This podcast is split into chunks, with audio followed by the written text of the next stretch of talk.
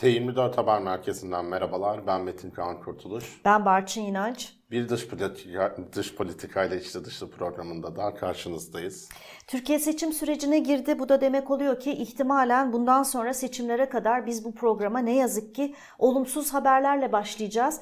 Bu bugün de karşınıza başlangıçta iki olumsuz haberle geliyoruz. Bir tanesi HDP Genel Merkezi Ankara'dan geldi. Ee, Diyarbakır'da çocuklarının PKK'lılar tarafından kaçırıldığını söyleyen ailelerin nöbeti devam ediyordu. Buradan bir grup bu sabah e, siyah çelenk bırakmak istedi HDP Genel Merkezi'ne. Bu sırada bir arbede yaşandı. E, unutmayalım yaklaşık bir sene önce e, 17 Haziran 2021'de HDP il başkanlığında partinin çalışanı gencecik Deniz Poyraz öldürülmüştü. Seçim sürecinde belli ki karanlık eller HDP, HDP'yi hedef alacak. E, umarız e, bu tahminimiz yanlış olur ve e, umarız e, HDP de bu bilinçle e, bu tür provokasyonlarda e, e, mümkün olduğunca sağduyulu davranır. Bu süreci seçimler boyunca doğru yönetmeyi başarabilir. Evet bir başka kötü haber de ekonomiyle ilgili zaten günlük hayatımızda fazlasıyla hissettiğimiz biraz daha resmileşmiş oldu. TÜİK'e göre tüketici fiyat endeksi Nisan ayında %7.25 artarken yıllık bazda enflasyon %70'e dayandı. Bu son 20 yılın en yüksek rakamı. Ve bu rakamın da tabii TÜİK tarafından açıklananın gerçek hayata yansıyandan düşük olduğu konuşuluyor. Ekonomi tabii seçimleri de derinden etkileyecek bir konu. Uzun sürede gündemimizde kalmaya devam edecek dolayısıyla. Ama bayramda yine Türkiye'nin ana konularından biri Barçın sığınmacı sorunuydu. Sık sık sosyal medyada karşıya çıkarken siyasete de yansıdı. En çok konuşulanlardan biri Sessiz İstila isimli bir kısa filmin fragmanıydı. Hande Karacasu isimli bir gazeteci tarafından hazırlanmış. Bu fragmanda gördüğümüz şey 3 Mayıs 2043'te sözde İstanbul gösteriliyor. İstanbul yıkık dökük bir şehre dönüşmüş. Aynı zamanda Türkçe konuşulmuyor İstanbul'da. Herkes Arapça konuşuluyor. Bir genç de sitem ediyor ailesine siz böyle yaptınız diye. Zafer Partisi Genel Başkanı Ümit Özdağ da filmin yapımcısı Karacasu gözaltına alınıp serbest bırakıldıktan sonra dedi ki parasını ben verdim bu filmin. Sığınmacı konusu giderek daha böyle elingirli değişik bir hal alıyor. Nasıl etkiler nedir durum? E, açıkçası ben yani Türkiye'nin e, Avrupa'daki e, yaşanana benzer bir süreç yaşadığını düşünüyorum. Bir örnek vermek gerekirse yakından bir örnek. Fransa'da genel seçimler yapıldı. İkinci tura e, ırkçı e, partinin, yabancı düşmanı, göçmen e, karşıtı e, e, partinin e, başkanı e, Marine Le Pen ikinci turda yüzde 41 oy aldı. Aşırı sağ e, muazzam e, bir e, rekor oy patlaması e, e, kaydetti. Babası Jean-Marie Le Pen 20 sene önce Jacques Chirac'ın karşısında ikinci tura geçtiğinde sadece %18 alabilmişti. Demek ki 20 yılda ikiye katlamış Marine Le Pen oylarını. Bu arada onun da sağında Eric Zemmour diye bir e, bir e, gazeteci sonradan siyasetçi olan bir e, kişilik çıktı. O daha da ırkçı, daha da göçmen karşıtı, daha da e, yabancı e, düşmanı söylemlerle %7 aldı. E, bu partiler yani bir iki tane gündemden yola çıkarak muazzam oylar almaya başladılar. Sonuç olarak 20 sene önce Fransızlar da aslında Marine Le Pen mahalle toplantıları yaparken ya gidersek e, ayıp mı olur acaba hani komşular bize kötü gözle mi bakar derken 20 yılda merkezdeki e, Fransızların ekstreme aşırıya kaydığına e, şahitlik ettik. Me, ne yazık ki bana e, bence Türkiye'de de benzer bir süreç yaşıyoruz. Örneğin Ümit Özdağ işte bir parti kuruyor ve neredeyse partisinin tek e, konusu e, göçmenler oluyor ve bu anlamda da e, çok e, toplumda karşılık e, bulabiliyor. Nasıl oluyor? Mesela işte e, şu anda aslında eğer muhalefet iktidarı vurmak istiyorsa elindeki en önemli koz e, ekonomik meseleler. İşte oradan ama hareketle daha çok sığınmacı konusundan yükleniyor e, e, muhalefet ve e, bu da İktidar da karşılığını buluyor. Ekonomik anlamda eleştirdiğinde hemen karşılık bulamıyor. Niye? Çünkü para yok. Yani mesela bayramda emeklilere zam yapılacağı söyleniyordu ama para olmayınca e, zam gelmedi. Ama ne zaman ki sığınmacılar meselesi gündeme getirildi hemen Erdoğan söylemini anında değiştirmeye başladı. Evet ya üç tane ayrı söylemden söyle, bahsedebiliriz. Bir aylık bir süreçte göndermeyeceğizden kademeli olarak şimdi son olarak gönüllü dönüşüyle 1 milyon Suriyelinin gönüllü dönüşüne geldi. Erdoğan'ın ciddi bir şekilde bu konu giderek gündemde daha çok yer buldukça bir söylem değişikliğine gittiğini görüyoruz. Siyasette de CHP bunu gündemde tutuyor. İşte Zafer Partisi kendince bunu gündemde tutuyor. Nefrete dönüştürüyor aslında ama halkta, sosyal medyada da çok karşılığı var. Tunağan'dan, Reşit'teki arkadaşımızdan bir video rica edeceğim. Şimdi sosyal medyada çok dolaşan, aynı zamanda da çok tanınan bir e, streamer tarafından paylaşılan bir video. Ekranlarınıza geliyor. Görüyorsunuz yakında ya. Ses ses ses yoktu ama işte e, çeken de diyor ki işte burası Eminönü değil, değil Afganistan. Afganistan'ın önü. Bunu da e, alan bir e, Twitter kullanıcısı da e, işte bu e, Afganlılar için e, maymun ifadesi e, kullanmış. E, şimdi ben şunu biliyorum ki ne zaman e, ekrana çıkıp sığınmacılar konusunda daha sağlıklı bir tartışma yapmamız gerektiğini, ırkçı söylemlerden kaçınmamız gerektiğini söylediğimde en yakınlarımdan ve en demokrat olduğunu düşündüğüm yakınlarımdan bile eleştiri alıyorum. Romantik olmakla eleştiriyorum. E, işte hani e, insan hakları temel prensiplerde bir, bir yere kadar e, deniyor ama e, açıkçası biz kanaat önderlerinin bu konuya yaklaşırken çok dikkatli yaklaşmamız gerektiğini düşünüyorum. Çünkü burada sorun buraya gelen sığınmacılardan ziyade sorun bu sığınmacıların buraya gelmesine neden olan sorunlar, bu sığınmacıların buraya yönlendirilmesine dönük teşvik edici siyasetler ki bunların başında 2011'den sonra Suriye'de çıkan savaştan sonra AK Parti'nin izlediği politikalar geliyor. Yani doğru e, eleştiriyi doğru yere yönlendirmeliyiz ve bunu yaparken de e, en azından kanaat önderleri olarak bizim çok dikkatli bir dil kullanmamız gerekiyor. Yani orada şahıs çıkıyor yani maymun diyor yani maymun demeden de e, üstelik de yani e, bu bu tweet'i paylaşan e, kişiye baktığımda açıkçası yani e, hani maymunlardan dostum olmasını tercih ederim herhalde. E, bizim de e, eleştiri yaparken e, ağzımızdan çıkana çok dikkat ediyor e, olmamız gerekiyor diye düşünüyorum açıkçası. Her zaman böyle konularda daha önce de söyledim yazdım ama insandan bahsettiğimizi unutmamak gerekiyor sanırım. Aynı zamanda bahsettiğimiz insanların savaştan kaçıp kendilerine bu fırsat verildiği için gelindiğini, bu fırsatı veren politikayı belki de konuşmamız gerektiğini, akıllarda bulundurmak gerektiğini düşünüyorum ben de. Sığınmacı ve göç konusunun başka bir tarafı da var Barçın. Geçen hafta sen biraz daha değindin. Bu hafta kıymetli bir haber vardı. Savaş program yapmış. Maslak Skyline'deki daireler İran Meclis Başkanı Galibaf tarafından alındığına dair bir iddia.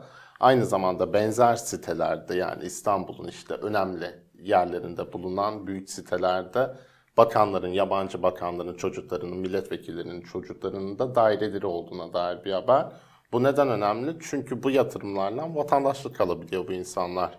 Evet yani bu yabancıların Türkiye'deki varlığı çeşitli kader, kategoriler altında değerlendirmemiz gereken bir e, meseleye dönüşüyor. Birinci mesele kaçak göçmenler. Öncelikle hükümetin kaçak göçmenlerin daha fazla Türkiye'ye e, hedeflerini almaması için önlem alması gerekiyor. Kaçak göçmeni, göçmenleri engellemesi. Bunun üzerinden para kazananları ciddi şekilde üzerine gitmesi gerekiyor. Şunu da unutmayalım ki Türkiye'de hem bu göçmen üzerinden para kazananlar var, gelen sığınmacılar üzerinden para kazananlar var. Türkiye'de yaşayan yabancılar üzerinden e, para kazananlar var. Yani işte emlakçılar da bu aralar herhalde hani senden benden çok yabancıların e, e, e, yabancıları çekmeye çalışıyor. O nedenle o kategorilere dikkat etmemiz gerekiyor. İşte hükümetin kaçak göçmenler için önlem alması gerekiyor. Suriyelileri yani hadi sizleri otobüse doldurdum gönderiyorum e, ne yaparsanız yapın gibi bir e, tavır içine e, giremeyecek ama da, makul şartlarda geri dönmelerinin yolunu yöntemini e, bulmaları gerekiyor ve senin de şimdi söylediğin gibi bir başka konuda tabii 250 bin dolar karşılığında vatandaşlık almak. Şimdi Türk lirası o kadar değer e, kaybetti ki artık hani neredeyse her önüne gelen tırnak içinde yahut da şöyle söyleyelim. Üçüncü dünya ülkelerinde ne kadar zengin insan varsa bunlar artık Türkiye'ye gelip Türkiye'den e, ev alma yoluna gittiler. Yani bu sadece Körfez ülkelerinin zengin e, kişileri ya da İran'daki zenginler değil. Yani Malezya'dan, Endonezya'dan, Bangladeş'ten, Afrika'nın işte yoksul zannettiğimiz ülkelerinden bile insanlar gelip e, daire karşılığında vatandaşlık alıyorlar. Bunun tabii en önemli yansımalarından bir tanesi bir kere onlar nedeniyle bizler zarar görüyoruz. Özellikle işte İstanbul'da emlak konutları fırlamış e, durumda. Ama bir, bir ikinci e, mesele var ki o da seçimlerde vatandaşlık alanların oy kullanması. E, bu demografik yani meselenin demografik e, yönünü de ciddi şekilde e, açıkçası e, mercek altına almamız gerekiyor. Bu kadar kolay olmamalı. Ben şu kadar parayla geliyorum. Ondan sonra da e, oy kullanma hakkına sahip e, olacağım demek hepimizi e, rah- rahatsız edecek bu, bu gidişle. Yani gerçekten gelişmekte Türkiye gibi hatta gelişmekte sürecinin sonlarına kadar gelmiş bir ülke ve gelişmiş ülkelerde hiçbir ülkede bu kadar rahat vatandaşlık verildiğini görmek mümkün olmaz. Zaten vize almaya çalışan insanlar bile fark edecektir ne kadar zor olduğunu. Bir başka konuda Barçın yine önemli. Sosyal medya artık gündem belirliyor. Gündem değişiyor. Medya orada yaşıyor. Siyaset orada yaşıyor. Ve en önemlisi bunların belki de şu anda Twitter. Özellikle medya için çok önemli ve Twitter'ı büyük iş, iş insanlarından dünyanın Elon Musk satın aldı. Dünyada bazı tartışmalar var Elon Musk'ın satın almasıyla ilgili. Çünkü Elon Musk'ın çok liberal bir anlayışı var ifade özgürlüğü ile ilgili. Bu ifade özgürlüğü, sansüre karşıtlık adı altında acaba Trump gibi isimler sosyal medyaya, Twitter'a geri dönebilir mi? Ya da yasakların kalkmasıyla Twitter daha çok aşırı sağın yaşadığı, ürediği bir yer haline gelebilir mi? Bir başka konuda Erdoğan'la Elon Musk'ın iyi ilişkileri olduğunu biliyoruz. Genel bu çerçevede bir değerlendirme yapabilir misin bize?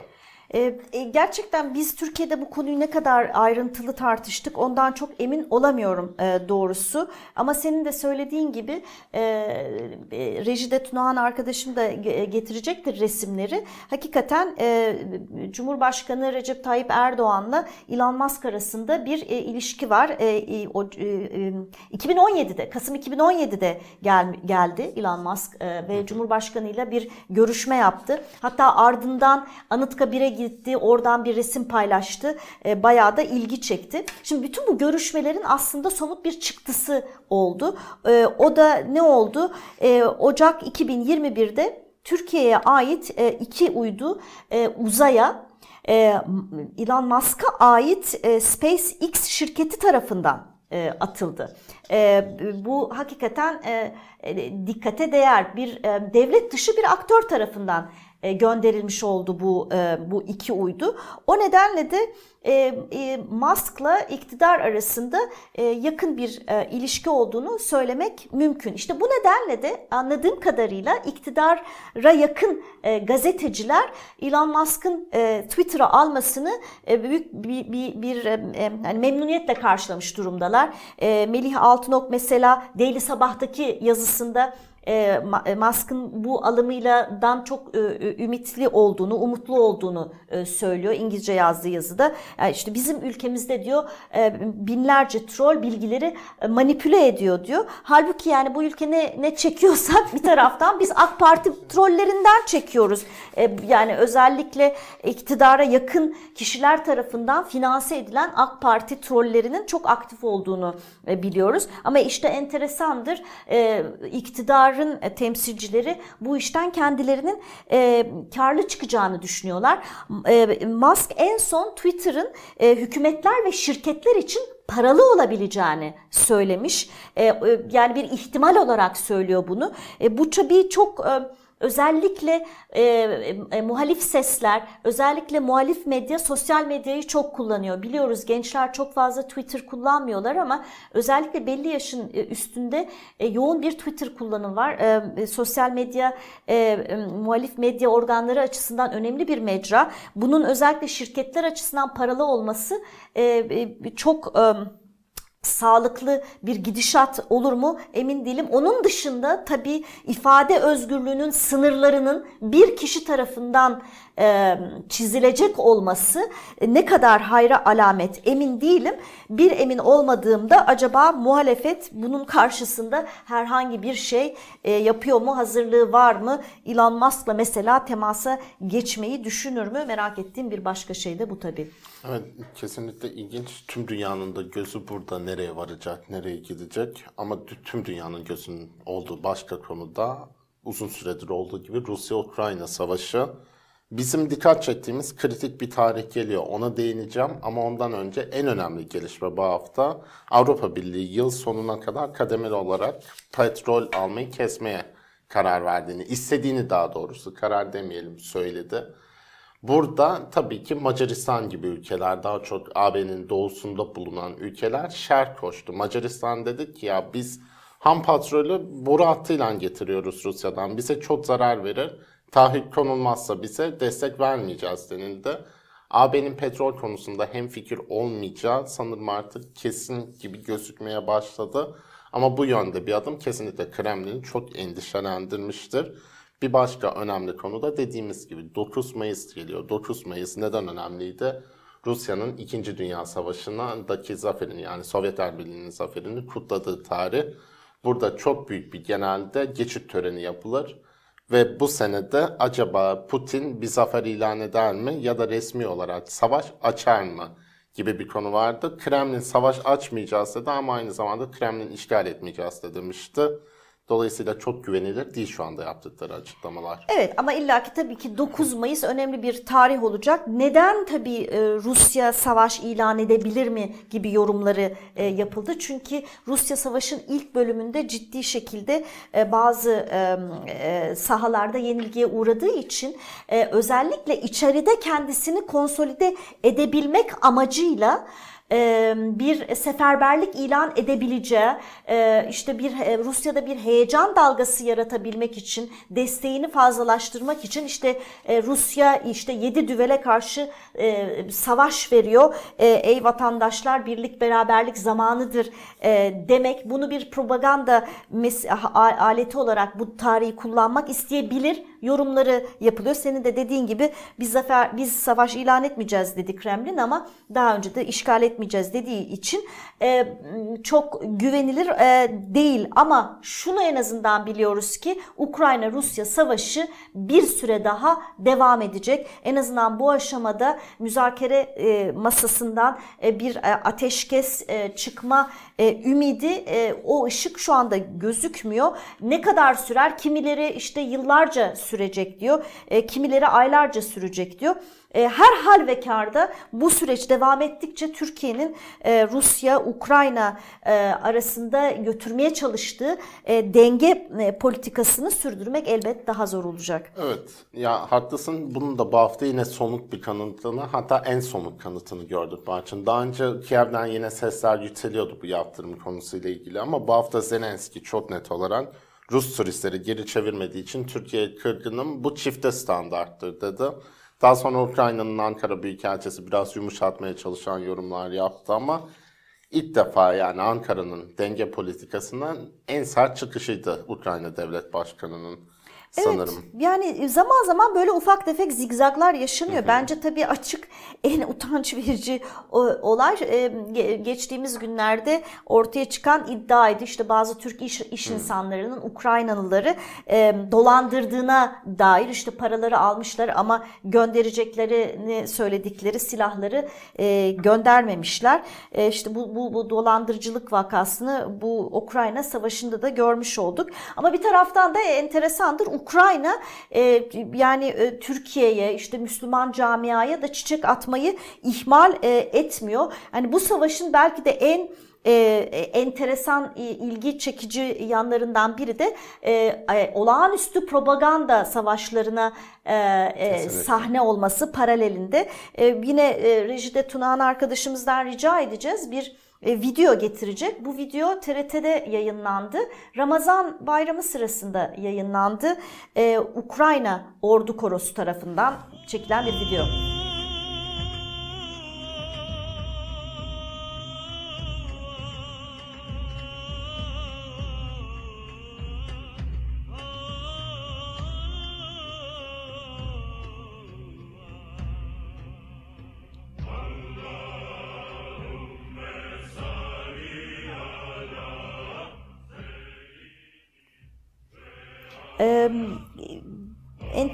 Tabii e, çünkü e, ben tahmin ediyorum e, özellikle Kırım 2014'te e, Rusya tarafından işgal edilmeden önce zannediyorum e, o, o bölgede yaşayan Müslümanlar ve Kırım Türkleri e, Ukrayna'dan e, çok da böyle bir toleranslı bir yaklaşım gördüler mi ondan emin değilim. E, bugünlerde Kırım Türkleri herhalde bunlara baktıklarında bir hafif bıyık altından gülümsüyorlardır diye düşünüyorum doğrusu. Evet, videoda da bir Kırım bayrağı var. Ondan sonra ilginç de görüntü değil mi aslında böyle ilahi okunuyor, savaş uçakları uçuyor, askerler çıkıyor ama tek ilginç görüntü bu değildi.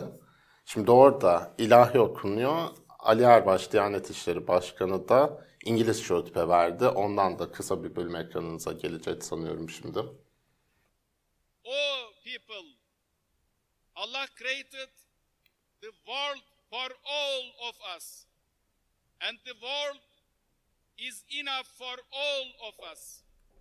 Let no one be unfair. Ee, İstanbul tabii kozmopolit bir şehir. Ee, vali bir açıklama yaptı. 1 milyon 305 bin yabancı yasal olarak Türkiye'de e, İstanbul'da ikamet ediyormuş. İşte e, Ali Erbaş da dünyaya da bir mesaj e, e vermek e, istedik demiş sonrasında. E, şimdi Tabi İstanbul gibi kozmopolit bir şehirde İngilizce mesaj ver, verilmesini normal şartlarda ben e, hani olumlu bakardım e, diye düşünüyorum ama açıkçası Ali Erbaş'ı ben samimi bulmuyorum. Birincisi tabi İstanbul kozmopolit bir şehir derken e, maalesef İstanbul e, üçüncü dünya ülkelerinin yani e, hani ne yadır yani eleştirdiğimden değil üçüncü dünya ülkesi de gelsin. Araplar da gelsin, İranlılar da gelsin. Ama batılıları da çekebiliyor olmamız lazım. Gerçek anlamda kozmopolit olmak demek dünyanın dört bir yanından yabancıları çekebiliyor e, olmak demektir. E, maalesef bugünlerde e, Türkiye'ye gelen e, tam bir e, Orta Doğu ülkesi görüyor. Bir Avrupa ülkesi değil bir Orta Doğu ülkesi görüyor. Ben özellikle yurt dışında yaşayan Türk arkadaşlarım ara ara geldikçe her defasında e, açıkçası e, büyük bir hayal kırıklığıyla ve üzüntüyle e, ayrılıyorlar. Çünkü daha modern, daha medeni bir ülke yerine bizim en azından hoşlaşmadığımız, olmayı arzulamadığımız Üçüncü dünya ülkelerine dair bir takım görüntüler. Nedir bu bunlar? E, e, bu, kuralsızlık, dikkatsizlik, özensizlik, ben yaparım, e, başkası ne düşünürse düşünsün e, benim umurumda olmaz. E, bu tür görüntülere sahne oluyoruz. Ali Erbaş'ın bu İngilizce mesajını da aslında işte İstanbul'da aslında ağırlıklı Arapça bilenler yaşıyor. Niye Arapça konu yapmadı konuşmasını bilmiyorum ama ben biraz böyle hani Vatikan'da Papa'nın e, yaptığı konuşmalara biraz e, özenme hali olarak e, görüyorum. Çok samimi bulamadım doğrusunu söylemek gerekirse. Evet, gözden kaçmasında iki tane başlığımız var bu hafta. Aslında Üç tane diyelim çünkü Ermenistan'la ilgili iki önemli gelişme var. Ermenistan'la normalleşme süreci sürüyor. Özel temsilciler üçüncü kez görüştü, masaya oturdular bu hafta. Yine Ermenistan'da protestolar düzenleniyor. Büyük denebilecek protestolar. Bunlar Karabağ Savaşı'ndan sonra çıkan protestoların tekrar hayata gelmesi olarak değerlendiriliyor bazı taraflardan ve önemli tarafı Azerbaycan ve Türkiye ile devam eden normalleşme sürecinin bir parçası olarak görülüyor. Evet çünkü e, yani eski hani de- deniyor ki e, kimi e, yorumcular e, işte Ermenistan'da bir Karabağ çetesi tırnak içinde var. Onlar e, siyasette de çok güçlüler ve e, e, bu bu çetenin biraz daha e, son zamanlarda e, görünür olduğu ve Paşinyan'ı sarsmaya çalıştıkları söyleniyor. Çok önemli bir gelişme de ABD'den geldi bu hafta. Basına sızdırılan bir taslak, yüksek mahkeme kararıyla ilgili. Bu kararda taslakta Roe v. Wade, ABD'nin en önemli emsal kararlarından kürtajı yasallaştıran ABD'de emsal kararın iptali yönünde oy kullanacağı hakimlerin büyük çoğunluğunun ve bu emsal kararın kaldırılacağı bunun da dolayısıyla muhafazakar eyaletlerde kürtajın tekrar yasal olmaktan çıkarılmasına yol açacağı Evet, yani- endişeler var. Eğer bu karar, taslak karar gerçekleşirse her eyalet kendi kafasına göre ku- kürtaj konusunda karar alabilir. Bu da muhafazakar eyaletlerde kürtaj yasağına kadar gidebilir. Bizim açımızdan da tabii en önemlisi bütün dünya açısından ve Türkiye açısından Amerika gibi işte demokrasinin beşiği olduğunu savunan bir ülkede böyle bir karar alınması dünyanın geri kalan bölümünde özellikle benim açımdan bu ifadeyi kullanmak durumundayım. Gerici güçlerin elini kuvvetlendirecektir. Bakın Amerika bile yapıyorsa biz de yapıyoruz deyip kürtaj konusunda şimdiye kadar elde edilen kazanımların geriye dönmesi e, dünyanın başka bölgelerinde de söz konusu olabilecektir ki bu mesele de biliyorsunuz Türkiye'de e, hassas bir konu. AK Parti iktidara geldiğinden beri yasal olarak herhangi bir e, değişiklik yani yasaklanması yönünde bir değişiklik olmasa da pratikte çok ciddi sıkıntılarla ve engellemelerle karşılaşıyor Türk kadınları onu biliyoruz. Kesinlikle. Son olarak da programımızı kapamadan radarda ne var bir bakalım.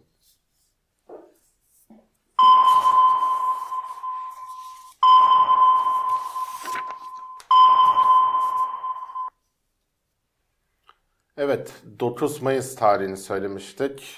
9 Mayıs'ta Rusya'nın zafer günü kutlanacak, geçit töreni düzenlenecek, Kızıl Meydan'da Putin konuşacak. Ukrayna Savaşı ile ilgili vereceği mesajları çok dikkatli bir şekilde dinleyip değerlendirmeye çalışacağız önümüzdeki hafta. Bir başka önemli gelişme de 14 ve 15 Mayıs'ta NATO Dışişleri Bakanları ile toplanacak. Tabii ki yine gündem büyük çoğunlukla Ukrayna olacak. Bu toplantıdan da gelişmeleri size aktarmaya çalışacağız. Her perşembe günü olduğu gibi ben Metin Can Kurtuluş, Bahçe İnanç'la birlikte dış politikadaki gelişmeleri değerlendirdik. İçeriye nasıl yansıyor baktık. Önümüzdeki perşembe aynı saatte görüşmek üzere. Sağlıcakla kalın. İyi haftalar.